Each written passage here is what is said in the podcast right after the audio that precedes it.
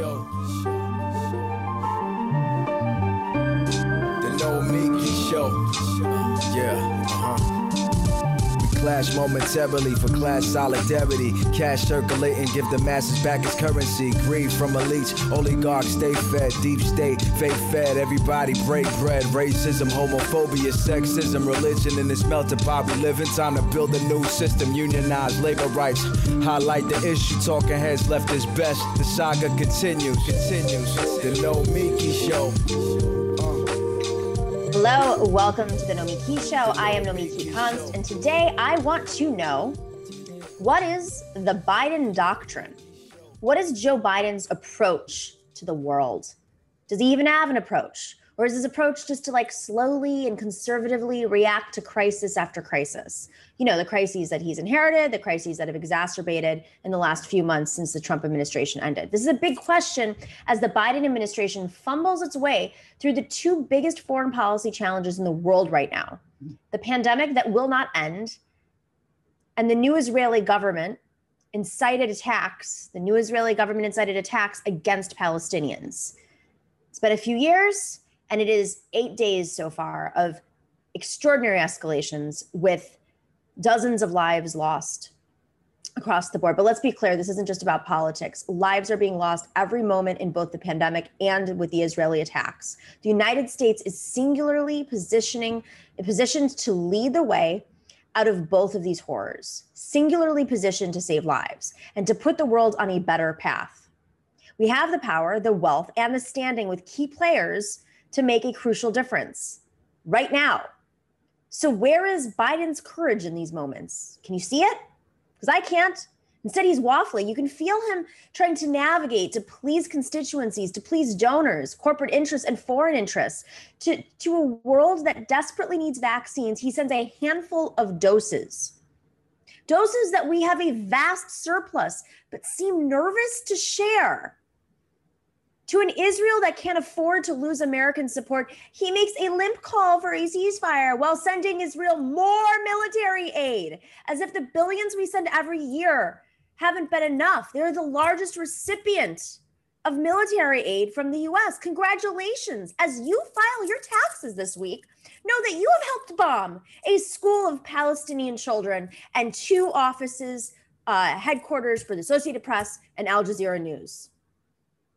The question I am asking right now isn't about the pandemic or about justice and peace in the Middle East. We need to talk about well, both, and, and we have to, right? But my question today is where the hell is Joe Biden?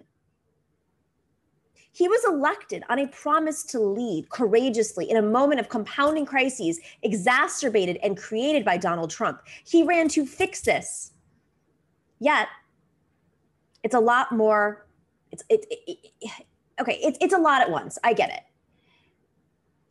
But this is a man who's been preparing for this supposedly his entire life. He ran on a promise to bring America back into the community of nations, on a promise to replace Trump's neo isolationism and America first crap with an America that respects other countries and works with them to solve global problems. Instead, he just seems to lurch from crises to crisis. Where is Joe Biden's courage in these moments? My God, you were in the Senate, President Biden, for since you were 30 years old. You'd think, you'd think that you'd have an understanding of how power moves and how you have to seize a moment to deal with crises. If there's one thing that Joe Biden should have courage around, it actually is foreign policy. He, he courageously challenged Hillary Clinton when she was Secretary of State on her foreign policy the Obama strategy around Iraq. He lost that fight, but he at least challenged it. So we need that Joe Biden, the one who has some sort of core, some spine, now more than ever. So the Biden doctrine to me, well, he is inheriting all of these crises in which he will be forced to take positions he was not built to take, that he was possibly part of creating meaning the neoliberal positioning on many of these issues is no longer the solution. Neoliberal waffling while taking the money. You can't please the donors and the interests that got us here to these crises and then simultaneously solve them. He is going to have to take positions that go against his DNA, except he's just sitting there. He's just dipping his toes in, letting difficult situations turn into bigger crises when the red flags have been there all along because of greed, because of how we operate, trying to maximize profit and power instead of just the world.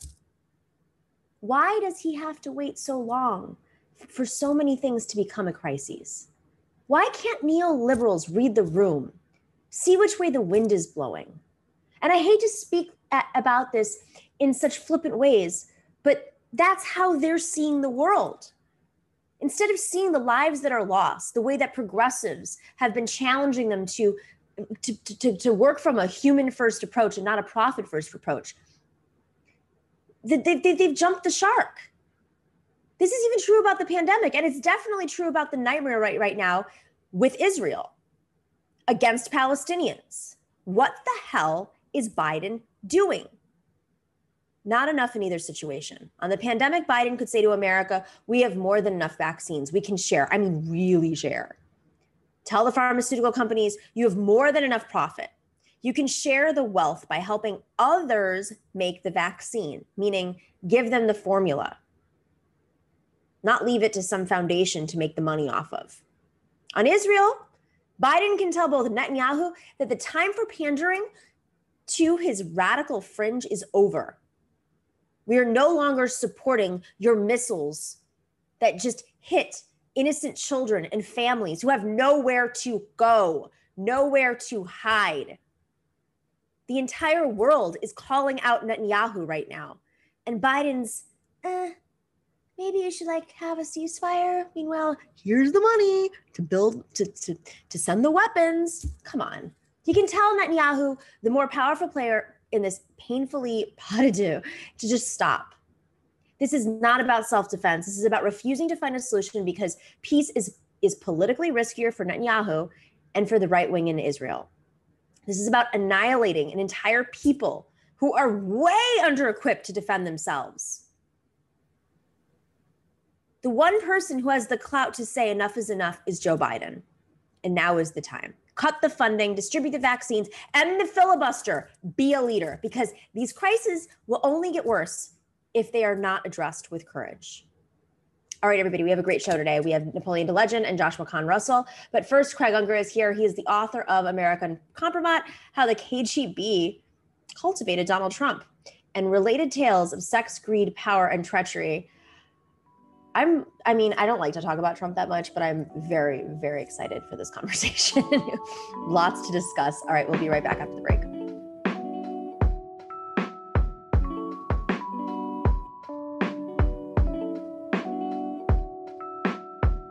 Welcome back to the Nomiki Show. I am very excited about this one. Uh, Craig Unger, he is the author of American Kompromat How the KGB Cultivated Donald Trump and Related Tales of Sex, Greed, Power, and Treachery if it didn't have such horrifying impact on our current state of affairs, I would be like, what a great spy novel. But of course, it, we are dealing with ramifications now. Uh, Craig, thank you so much for joining the show. And you're on mute, just so you know. Oh, you're on mute. You know, it's like the pandemic's over, but the muting, the muting, muting issues still is over too. I think. I hope. no, we will never go back to offices because uh, Elon Musk is going to be funneling all that money to trips to Mars instead. And we're all going to be doing live streams from there. Um, Craig, okay, so tell us about this man, Donald Trump. Who was he? Well, I, I, I mean, to me, one of the most important things is he, in the end, I think I, one critic called it unassailable. I make a case that he really was a Russian asset. And a lot of people have suggested that. John Brennan, a lot of the very top uh, people in national security who came before Trump have asserted it, but no one has ever said, this is what happened and how it happened. And what I try to do is put together the full first detailed narrative of how he became an asset, uh, uh, first to the KGB and now to Russian intelligence. Uh, just so, so, so, can you give us a little bit of a reminder of the timeline here? Um, you know, uh, the KGB, uh, the KGB was ended after the Cold War, but did all the KGB people just you know disappear and and go to like South America or something the way that right. Th- this goes back more than 40 years to 1980 at the very uh, uh, latest, really. Maybe actually it started before then. But the KGB, of course, was the fearsome spy agency for the Soviet Union. And I, you know, I think one of the big differences, and I think we're sort of rewriting history, is everyone says, "Well, terrific, we won the Cold War, we, hooray, hooray for uh, the West," and all that sort of stuff. Uh, I have talked to a lot of KGB agents lately, and one of my sources, Yuri Shvets, who told me the, the whole story. And while the United States may have won the Cold War, in a way, so did the KGB. And it continued even after the demise of the Soviet Union. That's what I think a lot of people don't understand. When you talk to people in our spy agencies, whether they're in the CIA or FBI counterintelligence, and you go back to that period at the end of the Cold War, a lot of them were scratching their heads saying, well, maybe we're all friends now. What do we do? Are these still our enemies? We, we didn't really know what to do. And we sort of uh, just sloughed off and thought, oh, now they're going to join our great market economy and we'll all be friends. That is not what happened. And what happened is uh, the KGB got billions and billions of dollars from the Communist Party of the Soviet Union, plowed them into commodity firms that started um, resurrected themselves as actual companies, but they were really still being run by the KGB. And later they came along and bailed out Donald Trump and have done uh, terrific damage. If you look at the oligarchs, the, the kleptocracy that uh, Putin has created, it all grew out of this. These were uh, these were the people who all had top. Every single person you can think of as an oligarch, like Oleg Deripaska, yeah. is really uh, a function of Russian intelligence today. So this is so uh, mind-boggling to me. How is it that these these were not ideological communists; these were institutional communists. That that I mean without going down the rabbit hole of what happened post Cold War and how the kleptocracy took over Russia, I, it, it's it's. I think for the American left, it's very it's very hard for them to wrestle with this idea that uh, there that that Putin it comes out of communist Russia, but fully uh, supported the manifestation of the kleptocracy and is is propped up and invested here too. I mean, I live in New York City. I, am fully aware of how many uh, uh, apartments have been uh, bought up by by people trying to hide their money in places. Um, you know, whether it's it's Russia or China or, anywhere else, uh, Singapore. Um, so how does how does that work? How do you go from communist to like extreme capitalist? And what is the KGB's role in all of that? The former KGB's role in all of that? Well, one is I, I think maybe it's helpful to just forget about ideology for a moment and and the, the you know the problems between communism, capitalism, and Marxism and all that. It's, it's about greed. It's about power. It's about money. And uh, one one of the central things that's important to understand is that the Russian mafia, unlike the Italian American mafia we know so well, which was always at war with FBI, the Russian mafia is really uh, just another branch of the KGB, of, of, of, Russian intelligence in a way. And it operates in concert with them and serves their interests. And they're allowed to do whatever they want. And if it's laundering billions and billions of dollars through Donald Trump real estate, um, well, then the, the Russian intelligence figures out a way to use that. And uh, I think it became very, very powerful in, in uh, uh, creating a, a, very strong relationship with Donald Trump, where in the end he's done everything Vladimir Putin wants. Oh, wow, so much there. Um, when the investigations were happening, I was always very curious why they didn't lean into the money that's being laundered. I mean, at least uh, the congressional investigations, the money that's being laundered uh, through real estate, his real estate holdings. And my my instinct was, well, it's because you know real estate in New York is a democratic, you know, big democratic donor base, and and maybe some of the developers like Donald Trump or others don't want to go down that rabbit hole. Is is is that the sense? Because it, it seems I don't know how much you can. I mean, if they're paying in cash, I don't know how much you can. It can be documented or not, but.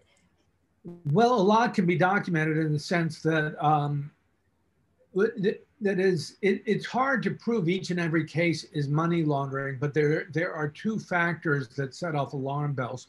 One is if it's a transaction with an, with an anonymous beneficiary, where you don't know who is going to be the beneficial owner uh, who, who is buying the real estate. And two is, is it all cash? If there's no bank involved, then you can essentially uh, put down $10 million here, 10 million there, and just buy up real estate left and right. And you've, you've laundered a huge amount of money in uh, very, very easily.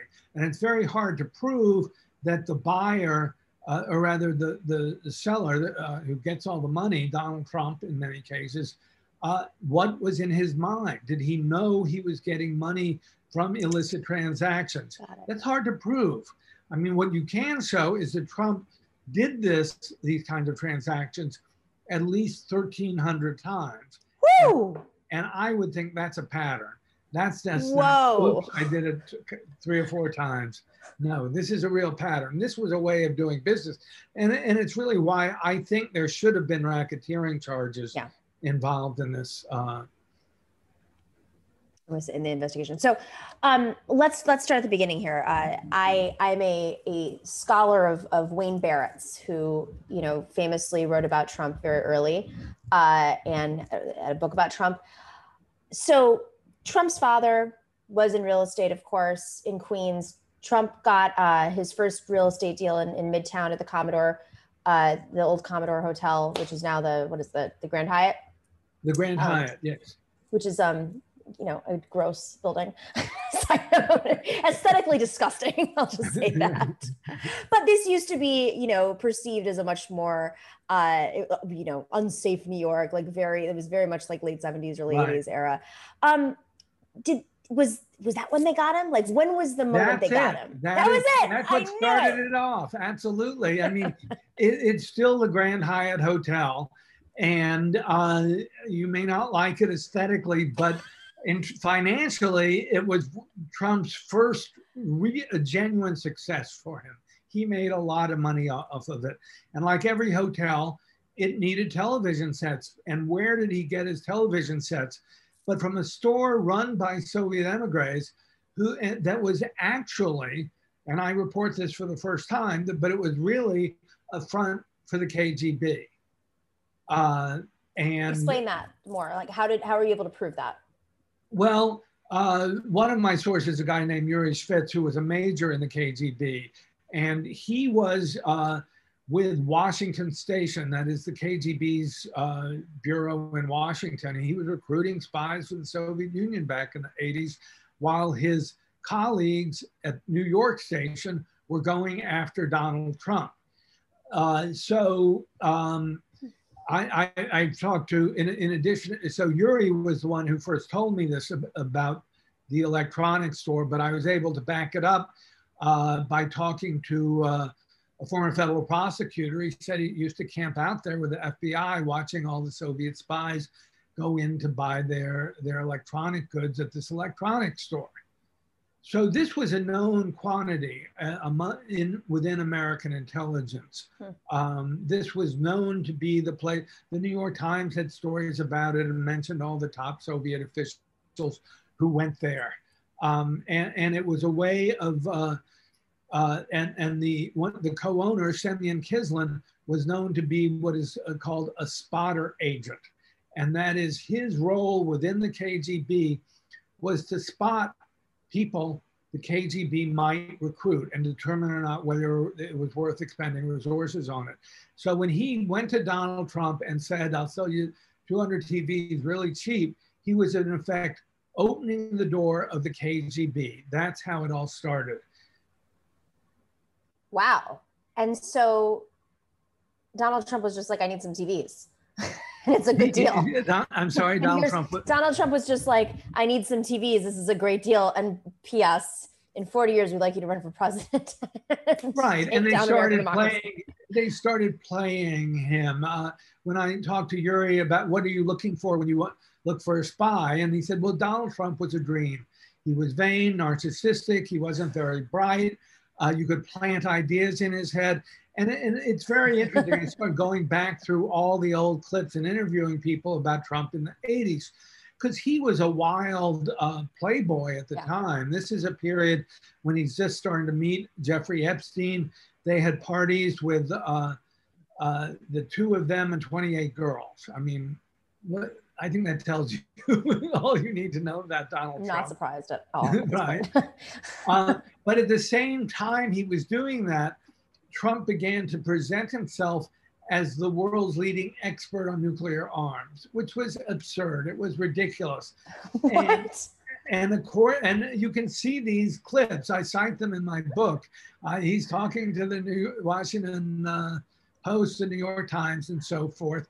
And that's when the KGB invites him and orchestrates his entire trip to Moscow in 1987. And for the first time, uh, he's, he's taking all these hints from them and he decides to run for president in 1988. This was the, the year that George H.W. Bush uh, ends up winning the presidency. But before that, he but Trump is dipping his toes in the waters. He goes to New Hampshire, uh, where the New Hampshire's primaries are, and then he takes out a full page ad in the New York Times, Washington Post, uh, and the Boston Globe, and it's it's full of all these foreign policy talking points that were effectively dictated to him by the KGB. And at the same time, Yuri Shvets, my source, is back at KGB headquarters in Moscow and gets an internal memo celebrating the acquisition of a new asset in the United States who's done his first active measure for the KGB.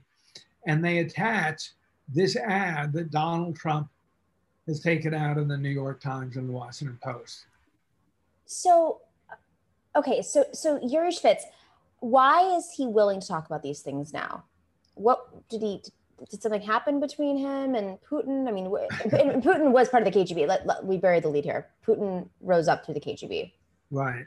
Uh, Yuri was uh, in the KGB through the 90s, but he quit just before the end of the Soviet Union. Um, and uh, when the Soviet Union crumbled, he moved to the United States. Uh, he had been totally disenchanted with uh, Soviet the Soviet system, and he became an ally and partner of Alexander Litvinenko. Mm. And with Litvinenko, they dug up some of uh, Litvinenko and Yuri dug up some of the most damaging material uh, on Vladimir Putin that's ever been published, uh, including reports on how Litvin, uh, how Putin was behind the apartment, famous apartment bombings mm-hmm. that killed more than 300 Russians and solidified uh, Putin's grasp on power early in his presidency. So, um, uh, th- by the way, that was the book that led to Litvinenko's uh, assassination. And Yuri was uh, testified at the inquest and fingered the assassin and all that. So Yuri has been an active force, a vocal uh, force against Putin for quite some time. Um, and I, am surprised that no one else has interviewed him on this because he's very, very knowledgeable. And I was able to corroborate a considerable amount of what he told me. Um, let's talk about Epstein real quick. Uh, because I was under the assumption that Epstein, if there was any sort of um, relation. It was it was there was rumors of him being an Israeli spy. where's the connect? How how is Epstein looped into this? Well, there are a lot of unanswered questions about uh, Jeffrey Epstein, but it, it's clear he he did play a role with Russian intelligence as well. And the way I, I saw it, his uh, operation, though it's most frequently talked about in terms of sex trafficking, it was also a compromise factory in many regards because he had hundreds of videotapes of sexual activities. And that may well have been a key part uh, of what he was up to. He, he was also, I mean, everyone knows he was close with uh, Ghislaine Maxwell. Well, her father, Robert Maxwell, the legendary press baron, he was uh, known as the bouncing Czech. He was from Czechoslovakia originally. Uh, so that's C Z E C H. Um, and uh, he was very close to Russian intelligence. He was close to the KGB. He, he would uh, close enough that he could just go to the Kremlin and walk into Gorbachev's office unannounced. Uh, he also had close um, relations with uh, Mossad, especially with Ehud Barak. And uh, one of my sources said he saw Jeffrey Epstein with uh, Maxwell at Maxwell's headquarters in the late 80s. Uh, Maxwell died rather mysteriously in 1991. The father, the father. The father did. Uh, but so some of this was going on uh, before uh, Maxwell became, uh, before uh, Epstein became close to uh, Ghislaine Maxwell. And we, we saw it, saw it going on in later years um, when, once Epstein got into trouble with the law and the Palm Beach County Sheriff's Office was investigating, uh, one of the deputy sheriffs there ended up in Moscow. I tracked him down. His name was John Mark Dougan. And I tracked him down by phone in Moscow. And he told me he had 678 videotapes. He showed me one of them uh, of sexual activities that were videotaped in the uh, Uh, uh, uh, in Jeffrey Epstein's. wow. Home. And he was in Moscow. He ended yes, up. Yes, and and and in fact, I have a photo of him in Moscow meeting a man named Pavel Borodin, whose name may be unfamiliar to most Americans, but he's an enormously powerful Russian who is one of Putin's mentors, and he's in charge of all uh, of Russian Federation property. That's nearly a trillion dollars worth of, of property. And there he was meeting with Dougan. And when I when I asked Yuri Shvets what he thought that meant, well, he said the, the only thing possible could be going on is he's trying to sell his compromat to, to, to the Russian Federation. I know. Um, can we talk a little bit about Roger Stone in this? Because uh, you know, he famously says that he tried to get he recruited Donald Trump to run for president, and he tried to get him in the '80s. Like he likes to take credit for it. But what's what's his role? And it, does he have a role? Is um, he's the bad boy of politics who's always he's sort of catnip to reporters. I've interviewed him several yeah. times, and in, in 2012 when Romney was the Republican nominee. Uh, I met with Roger during that period, and he kept saying it's going to he said in the long run go with with Trump, and it, it's clearly he's been with Trump for some time, going back to the 80s, and uh, if you remember, Donald Trump's first lawyer was the unforgettable uh, eternal prince of darkness, Roy Cohn. Yep. And that goes back to the, uh, to the late 70s.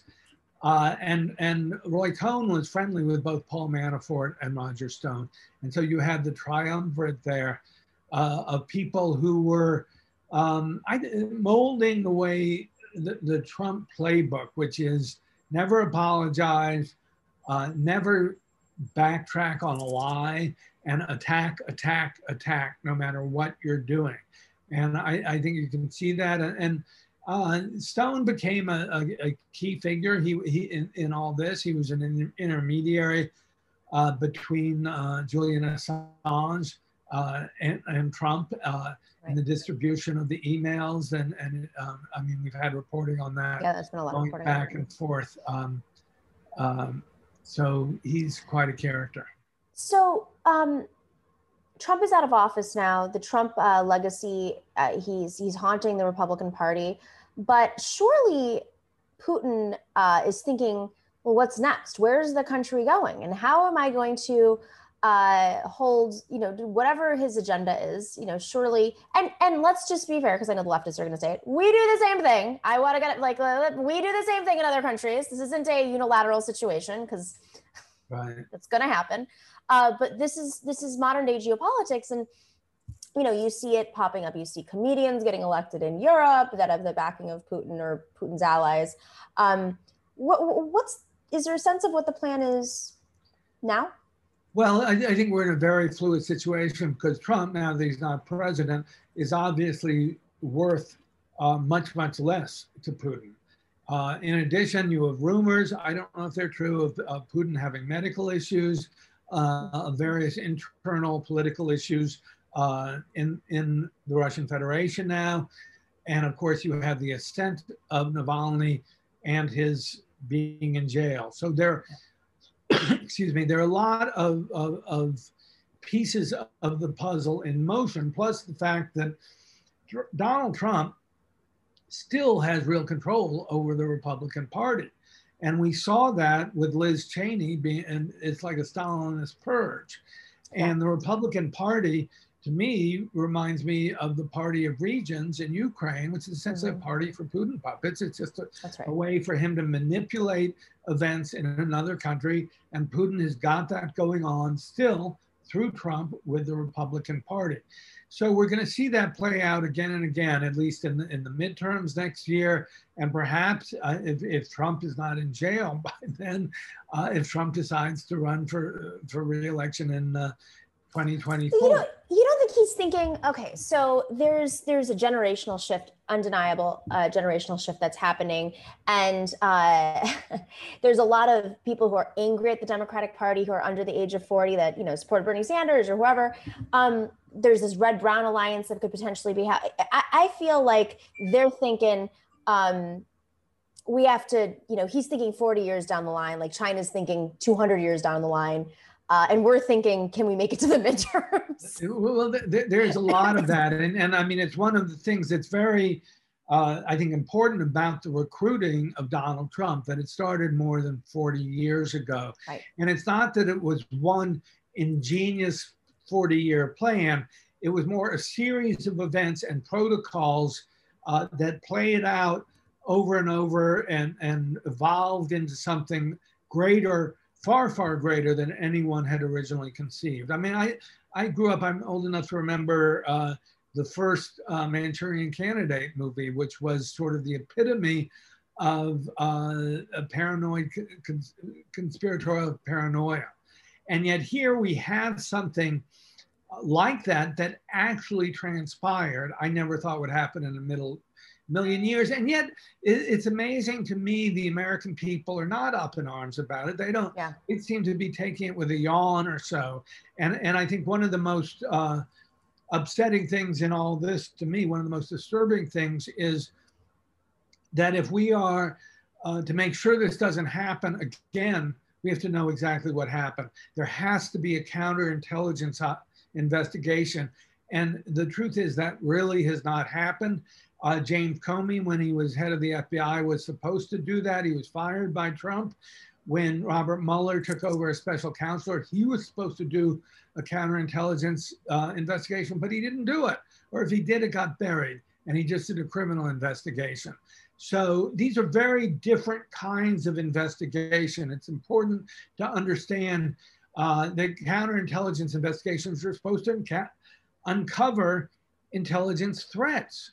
Um, do you think it's because there's just there's too many people who could be of power that could be exposed? Too many. Um, I mean, it, it, it, uh, remember when Mitt Romney was on stage uh, debating uh, Barack Obama, and Barack Obama said the 1980s called and wants its foreign policy back. Well, the joke's on us. Mitt Romney was 100 percent correct about the threat absolutely, of Russia. Absolutely, And and but I, I mean, I think there's something there. Like we've been in denial, and maybe you know, folks who didn't know that they were cozying up to the wrong people. We saw the the Eric Swalwell situation with the Chinese spy that was where I mean, how many how how often have we been vulnerable and how much has been released? Is that why they don't want to go down that it's, it's being buried? Well, well, I, I think that's absolutely part of it. And I, and I talked to CIA and FBI guys who said we didn't know what to do after the Soviet Union crumbled. We thought, oh, these are our friends. I talked to businessmen who started going uh, doing business with former KGB agents, not thinking for a moment they could possibly become activated again. And also, it's our, think about it this way. This is one of the most grotesque intelligence failures in American history since John Wilkes Booth yeah. shot Lincoln. And you think the, the FBI doesn't want to say, oh, this is how we failed. Uh, no one wants to call attention to their own failures. And, and I think that's a big, big part of it. But I think unless we undertake that kind of rigorous self examination, we're going to be exposed again in the future. Um, last question Are you afraid? I mean, I'm afraid interviewing you.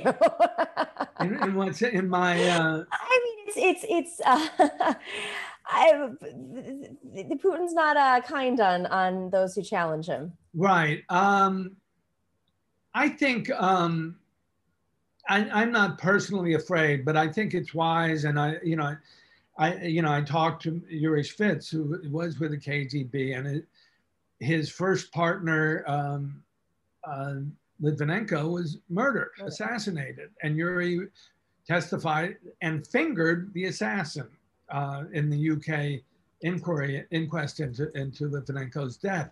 Uh, he also worked for Boris Berezovsky, who ended up dead rather uh, mysteriously.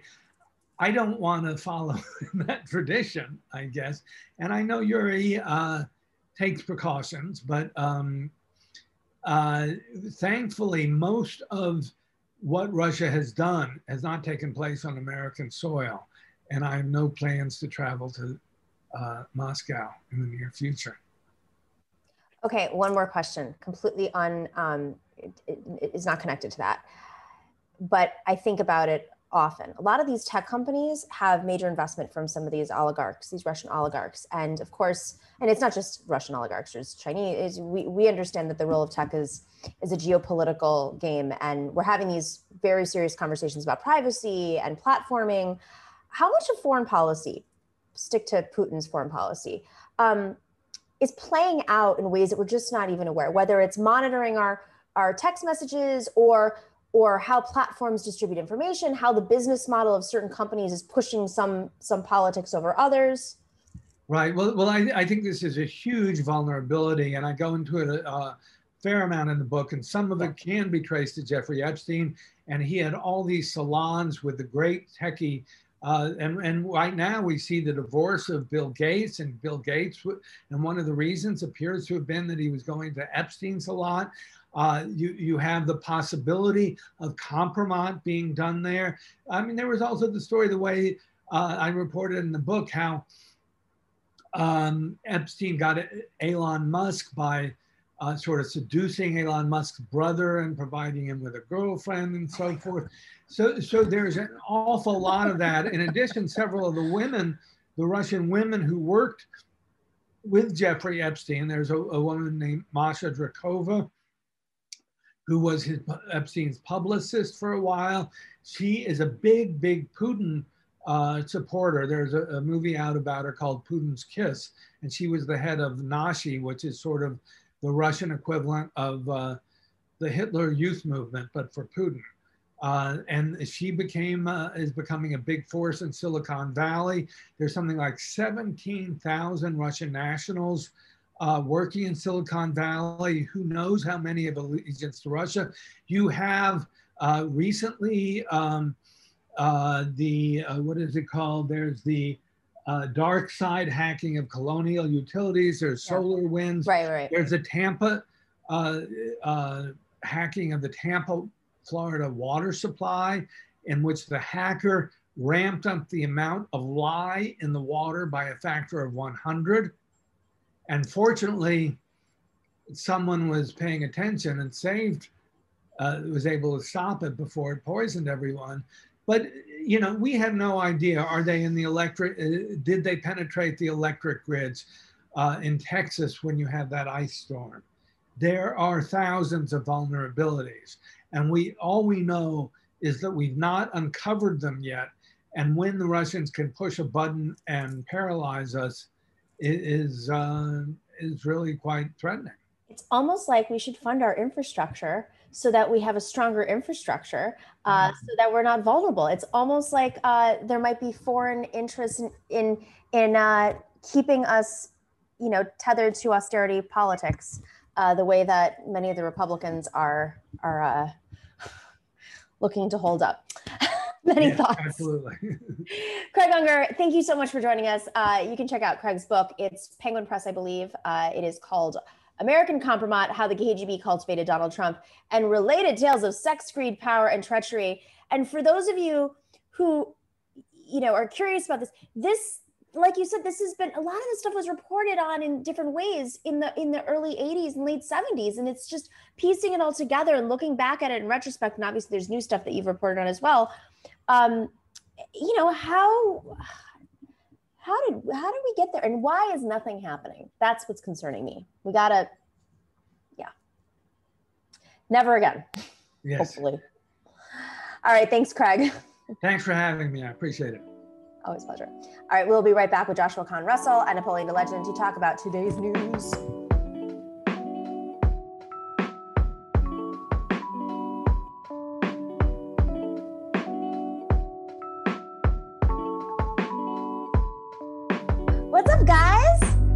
Got Napoleon Legend here. He is an Afrobeat hip hop artist. He, uh, you've been, you sold out your last. I'm looking at your Instagram and it's like sold out, sold out. So have you re-upped it? Like what's what's the deal? No, not right now. We we're, we're just pressing um with La Cosca Records, which is a French record label. We, we're pressing limited edition vinyl, and every time we putting it out, they they're selling out fast. We'll we'll see later on if like we're gonna repress it. Love it. You got to get that vinyl in the U.S., man. I know, I know. It, it's coming. It's coming. It's Joshua Kahn Russell, executive director of the Wildfire Project, straight out of Oakland. What's up?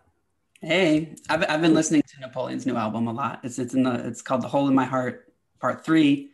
It's the hole of my headphones right now. The hole. my headphones broke yesterday. I'm it's I I didn't work out today because I was like I can't I can't do this. I gotta listen.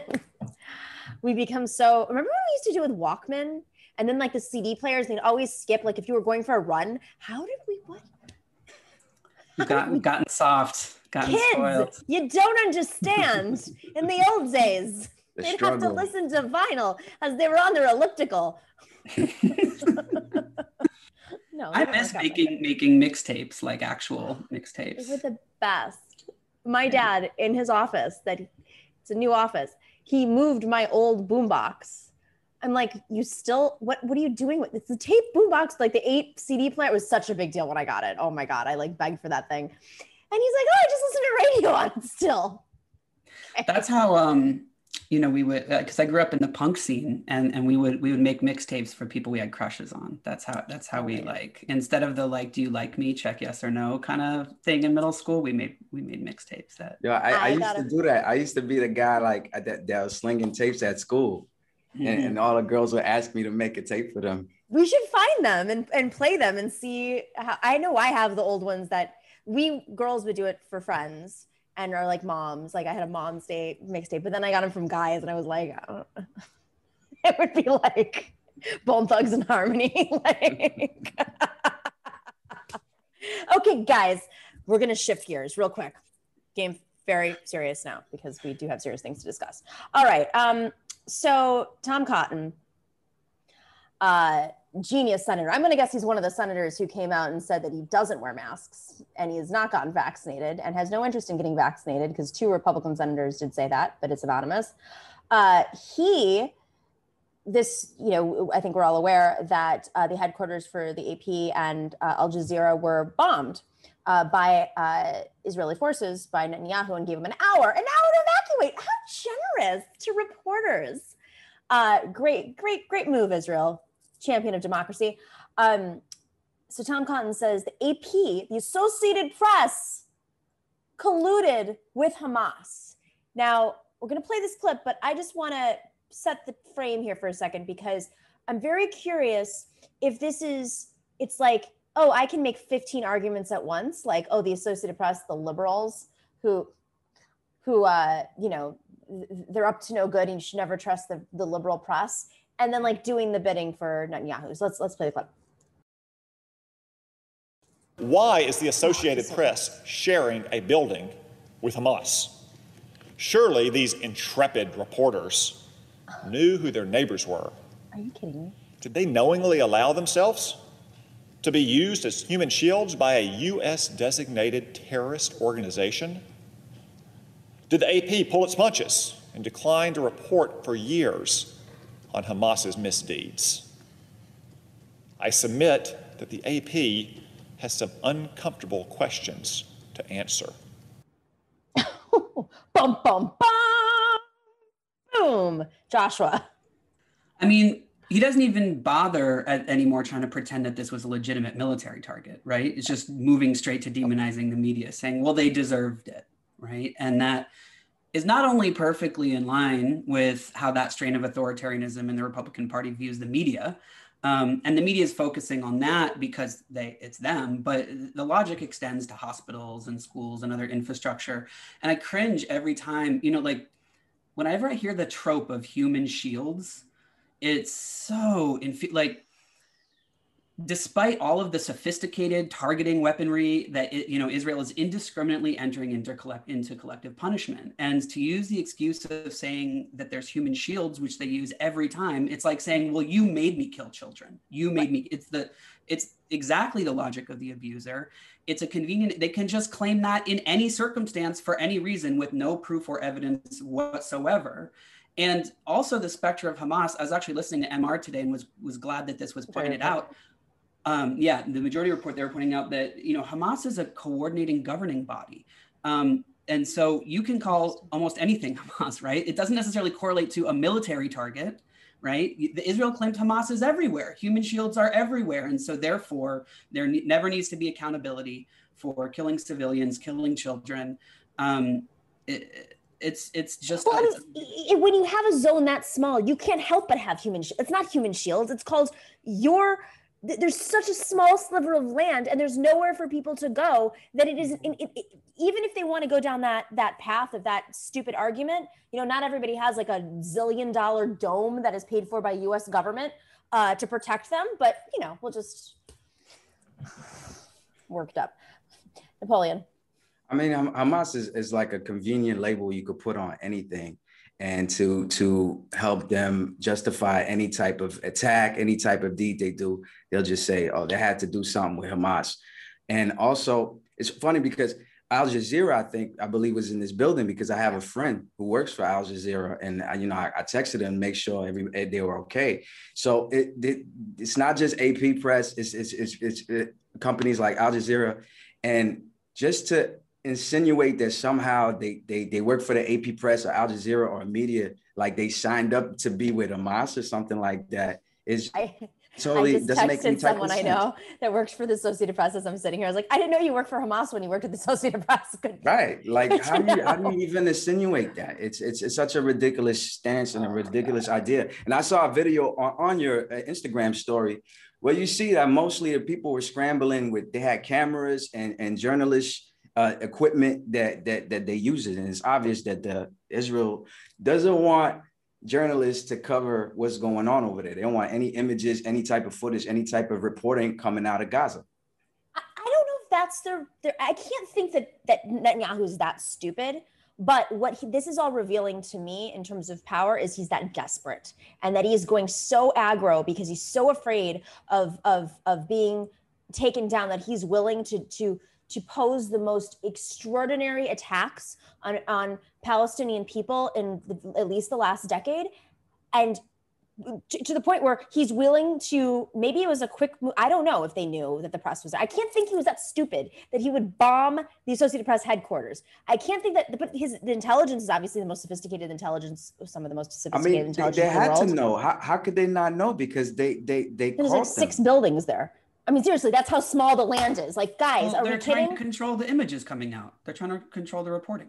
You really think that they'd be willing to to attack the Associated Press and have? He thinks he's he's he's that he's that confident in his support, which is true, by the way, that he didn't think that that was too far to attack the Associated Press. I don't think he Press. thinks anything is too far. I don't think. He, I mean what what what gets defined too far to an authoritarian, right? I don't know. only mean, the limits that get put on you from from some counterweight, which of which right now there's nothing. And I mean, so that, that's sorry. Doesn't it remind you of trial by combat with that Giuliani was saying and like the, the things Trump was doing when he knew he was going to come out of power, like desperate times. It's he's de- it's desperation. So he he he has no limits. I, I I don't I don't put anything on him. Like and any type and, of restraint. And this is a man who has was you know Netanyahu, like many authoritarians, went to school in the West, speaks you know beautiful English, um, understands the nuances of, of of of U.S. politics, and this is where I just like the international community is up in arms over this. People who have usually stayed silent are up in arms over this these attacks. The press, the international that's something that that Biden is going to have to respond to. So let's just real quickly uh, show Biden's response because Biden did talk to Netanyahu. Uh, and um, he was just like, okay, well, could you just like maybe think about a ceasefire? Meanwhile, here's a bunch of money for some missiles to bomb Palestinian schools. But Biden, like he's he's this is my opening today was he's waffling because he it's not a good look for him to not criticize Netanyahu for attacking the Associated Press. It's not a good look for the international communities to see that Biden, who is funding these efforts with a with a pen, and Congress is funding these efforts, is not condemning it in a forceful way. I mean, this is the same Netanyahu who buddied up with Jared effing Kushner. Are we kidding? What is going on?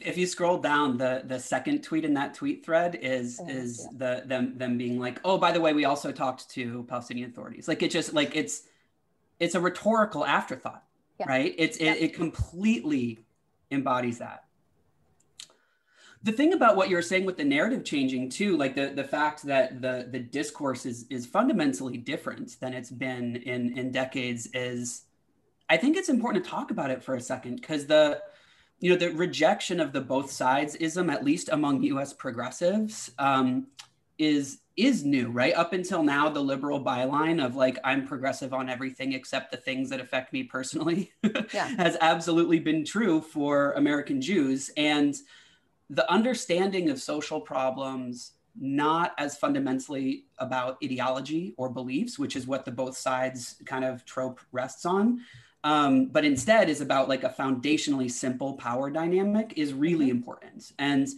um, in this society, we're taught that problems and conflict arise from the ideas in people's heads, right, rather than a material power relationship. And so, all the fact that so many people are pointing out that one side is a nuclear armed states attacking a starved and repressed population that has handmade rockets and acts with impunity. Um, oh, but Iran it, funds them. right. There's um, the the pointing out of that, you know, like like regardless of what how if they do try to paint, you know, Palestinians as materially powerful. Um, the reason why that's important, and just as a quick aside, understanding things in terms of power in the popular consciousness in, in this country is, is largely, I think, an outcome of the work of the movement for Black Lives uh, from the last couple of years. And it matters not just for understanding um, why the world is how it is, but also for understanding how to make change and intervene on a power dynamic, intervene um, mm. strategically. Uh, and so that, that's what's most encouraging for me is that now social movements are saying, okay, the narrative is beginning to change. How do we translate that into action? What do you think, Napoleon? Yeah, I mean, I, I, I agree with what he's saying, and um, it, I think it's important for people to, I get, we understand it, but for, for everybody to understand that the U.S. complicity in this whole thing. And I don't think the average person might understand. They think it's something that's going on in Israel.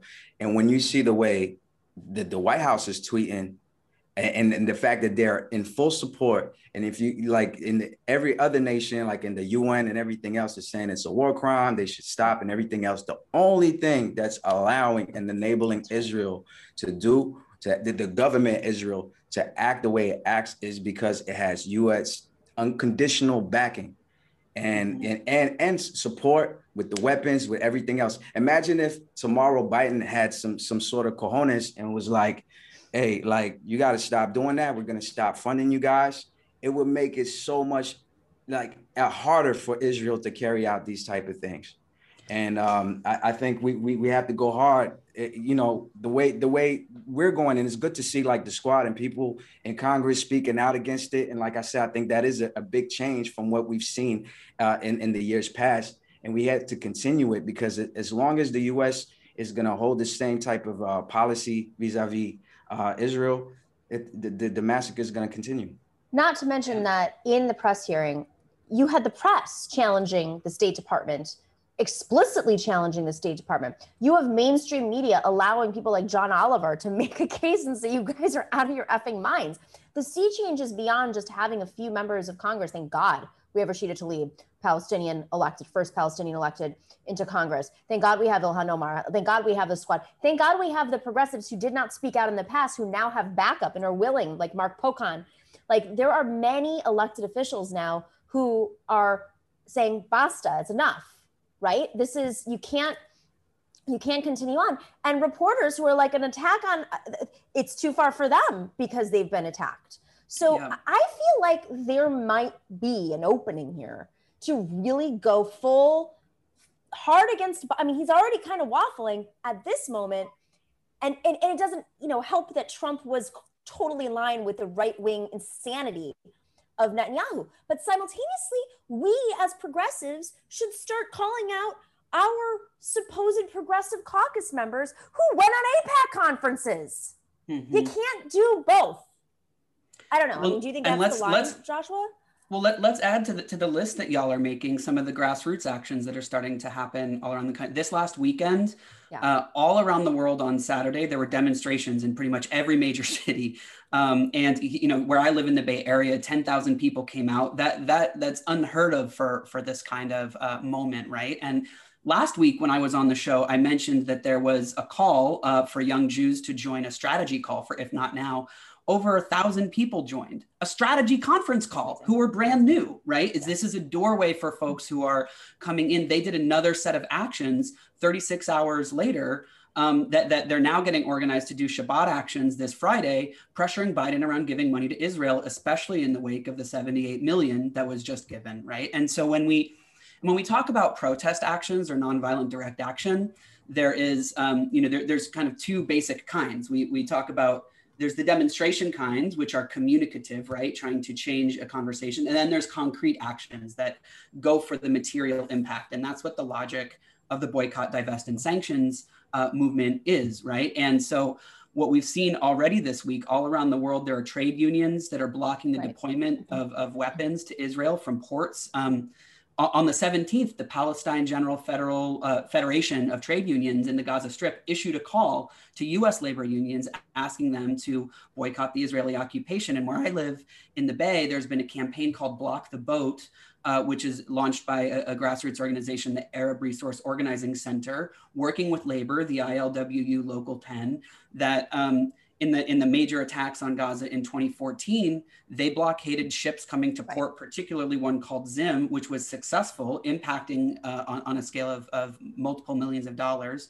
And now that ship is scheduled to come back. So people are now um, gearing up to blockade the port again. And so th- these are examples of yep. material impact where, for so long, this issue, people have just thrown up their hands and said, well, that's really unfortunate but that that's happening over there like people don't see themselves in it you know and that's what we're paying for yeah and, and so so that there's actual avenues to take action um, can I just before we wrap? I want to play this this video of uh, just to show kind of the.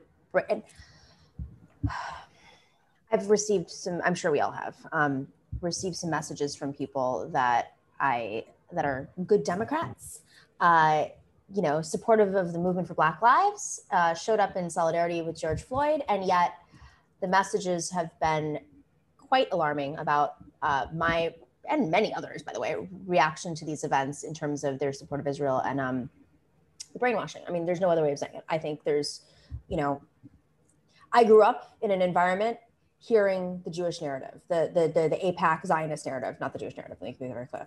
Um, it took effort not that I ever sided with it, but it took effort for me personally to investigate and understand what was happening with Palestinians. And I think there's that moment where you have to, you know, let's just let's just play the clip and you'll get a sense.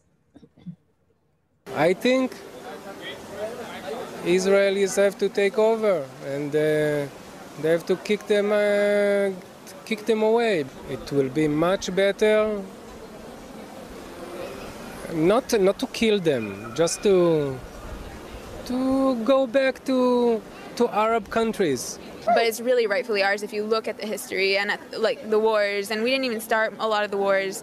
And it, we we conquered these places rightfully, like it's ours. A thousand four hundred years later, we come back Now, I'm not saying that we can blame the people living here for what happened, but you gotta accept that that's some kind of divine justice that their great great great great grandfathers kicked my great great great grandfather out of here, and then we come back and all of a sudden they're like, well, no, we don't want it, it's not fair. I think that the Jews came here, they took it, they took this land, and this is our land now, and I don't think there should be here no Arabs Like Arabs, they want, we gave them Gaza, they should go live there quietly. If they want, they should go back to Iraq, I don't know, to wherever they want. I'm uh, think that uh, we need to... איך אומרים לאיש בערבית? כן, כן, תגידי לי את המילה הזאת. I don't think there's any answer to it. Really? There's only one way, like, I would carpet bomb them. Oh. You would carpet bomb them? It's the only, it's the only way you could deal with it. Like, or, or try to stop them a different way. it, it never worked. I think that uh, we're miserable. The, the Arabs uh, make a piguim and uh, we need to kill the Arabs. no. I think another thing that the Jews should have rights to hate them. I think we have the right to hate them. I don't, I don't see a reason why not. Okay. I, I wouldn't trust any of them. So clearly, I mean, this is a woman on the street kind of thing. And when you do women, there there are plenty of people I'm sure that don't necessarily um, agree with these uh, this what, what they're saying, but there's definitely a, a brainwashing that's happening. Um, I'll start with Napoleon. What do you think? Well, well, we know that the Jewish community is not a monolith, and and it's certainly not everybody's perception, and and a lot of them are diametrically opposed to what we just heard.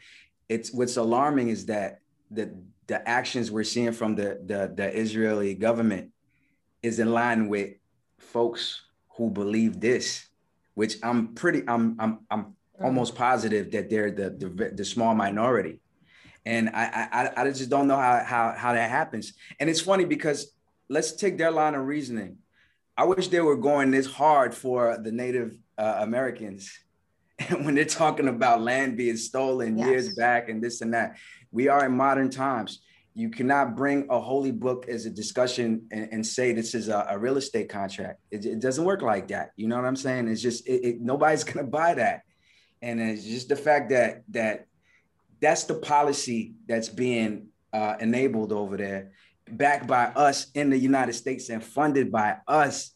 Is is it's it's totally ridiculous. I don't I, I you know I don't know how long this could last. What was interesting is is you had everything from carpet bomb them to murder everybody, kill them all, kill them all, to just displace them. But tell them to go to Iraq or something. I mean, it shows people, it all on the same Can spectrum. people leave Gaza if they wanted to? Great question. Oh, isn't that an interesting question? And what route would they take, buddy? Not because I, I, know they can't take. I heard they can't take the sea, and the, the, the, other side is gated. Where where are they gonna go? Like even if that was like the option, like like like you're African, you go get out, get go back to Africa type thing. Like it's it's an easy thing. It's the same. It's the same yeah. statement. That's right. When that woman laughed, as she yeah. said, the Arabs, it was just scary. Yeah. I, I mean, I remember the first time I was around this flavor, this like particular type of Zionism. Like I, I grew up as one of the only Jews in my town. And then I went to a historically Jewish university where there was like the full spectrum of, of political opinion on display.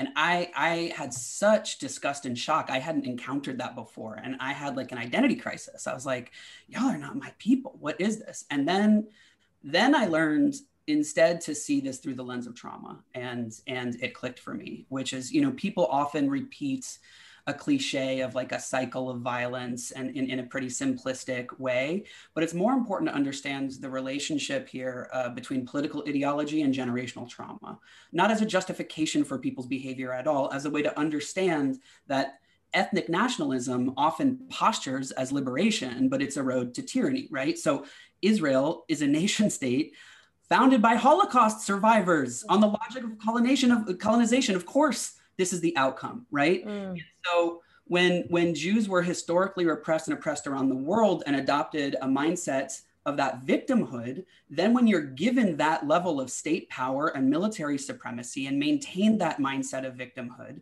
you reproduce the trauma that created it, right? And it's that's why authoritarian leaders need to build a sense of agreement, aggrievement and victimhood no matter where they operate. Mm. And it can take a deeper root if the population that they are demagoguing are people who are, are um, in a cycle of generational trauma. That's how that's how that works. And you know, and, and it happens on a global level. Like my friend, I, have a, a, Palestinian Israeli friend, Walaa Sbeit, who um, was just arrested in Haifa and was was talking about it, and he pointed out how uh, Europe, uh, especially Germany's support for Israel right now, is the result of their shame of the Holocaust, meaning that Palestinian people right now are paying the price for Europe's anti Semitism. And so that the, the interrelationship between those things is what gives birth and, and that's that's why i think you know the, the antidote to ethnic mm-hmm. nationalisms as a road to try to convince people um, that they're going to be safe the antidote to that is is genuine you know solidarity and mm-hmm. um, it's just so upsetting to see but I feel I feel like it's greed also at the top and, and imperialistic uh, tendencies that's instrumentalizing that that sentiment, yes. that that yes. that pain and that trauma. Yep. It's like we we could zero just like Trump was doing with with, with people that were left behind with from the American dream and was like, look, it's yep. these people that is their fault. I think it, it feels like it's the same game that's being played at the top. Yep. Yeah, can, can, I just put, put a point on what you're saying? Because that's uh, that's what we were talking about earlier with the material power relationship.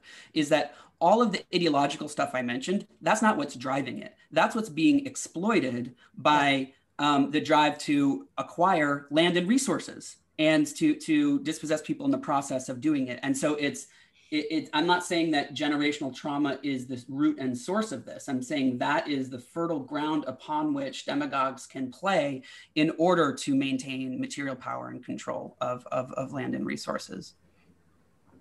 Could not agree more. Um, very profound. Thank you guys. Thank you for this hearty conversation. Uh, very, I'm sure we'll have more of this in the next couple. It's not going away anytime soon, um, unfortunately, unless Biden decides to say, "Give me my money back," our money back, I should say.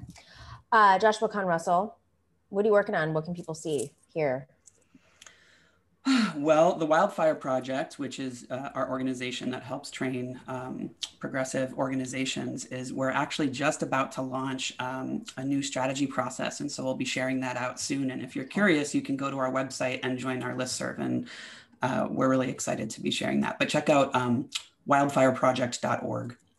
It's up there. Yeah. Napoleon, can't get my vinyl. They're sold out, but I, will try to work. Can I save one next time. Can we just like put one on hold for me? okay. Yeah, I'll put one on the side. On the wait list. um, I have uh, actually the hole in my heart, the, the lat part three coming out in uh, on the, uh, on May 28th, and uh, this Friday I, I, I have a video that I'm featured on with uh, a French rapper Akhenaton, but it's uh, it's in French. But I'm very proud because he's one of my rap heroes. So be on the lookout for that this That's Friday. So cool. We shot Love it. it. We shot it on Napoleon Beach in uh, the south of France. Oh it damn! It wasn't even oh, it was, by accident. Yeah, I hope you did a photo shoot there too. Oh, we did. Napoleon, one of the many things I'm grateful to you for is introducing me to French rap. I'd never heard French rap before, like just never heard rhyming in the French language like that before, and um, you got me hooked. No, it's beautiful. It's there's there's some gems in French rap. I mean that. I love it um, when I lived in France in 2003, I once uh, stumbled upon a French rap uh, video being shot, and that's where I was introduced to French rap. Was being a 19 year old g- going to nightclubs. Sorry, mom and dad. That's what I did with my summer exchange. Was I went to nightclubs and listened to French rap, like Buddha Bar. I don't know if you guys remember any of this stuff if you've been there, but that was hot in 2003. that's what's up. Where in France were you? Paris.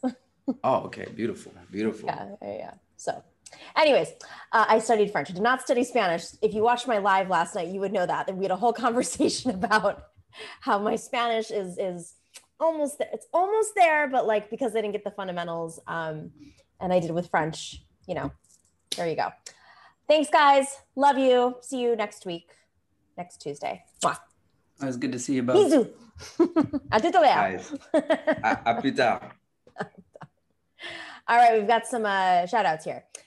New rocket shirts. I celebrate the anniversary of the various punk and hardcore mixed. Oh, they should have seen that mixtape. Um, an old boyfriend gave me on. Oh, ready for this? November twenty fifth, nineteen eighty two.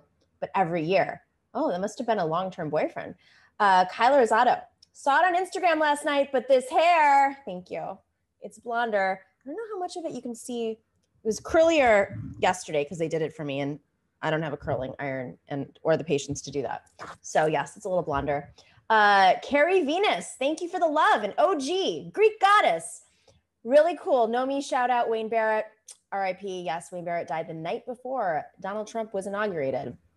One of my uh, great heroes. Um, yeah. So thank you to everybody. Thank you for our moderators who have been ruthlessly in those chats, just killing those trolls, kill the trolls, and boosting the uh, the uh, excuse me, boosting the algorithms. Everybody who's in there, these algorithms are killing us, uh, killing everybody, I should say. So thank you to everyone. Make sure to share and like. And if you haven't checked out the committee show, the committee program is up right now. Go check it out on uh, at three.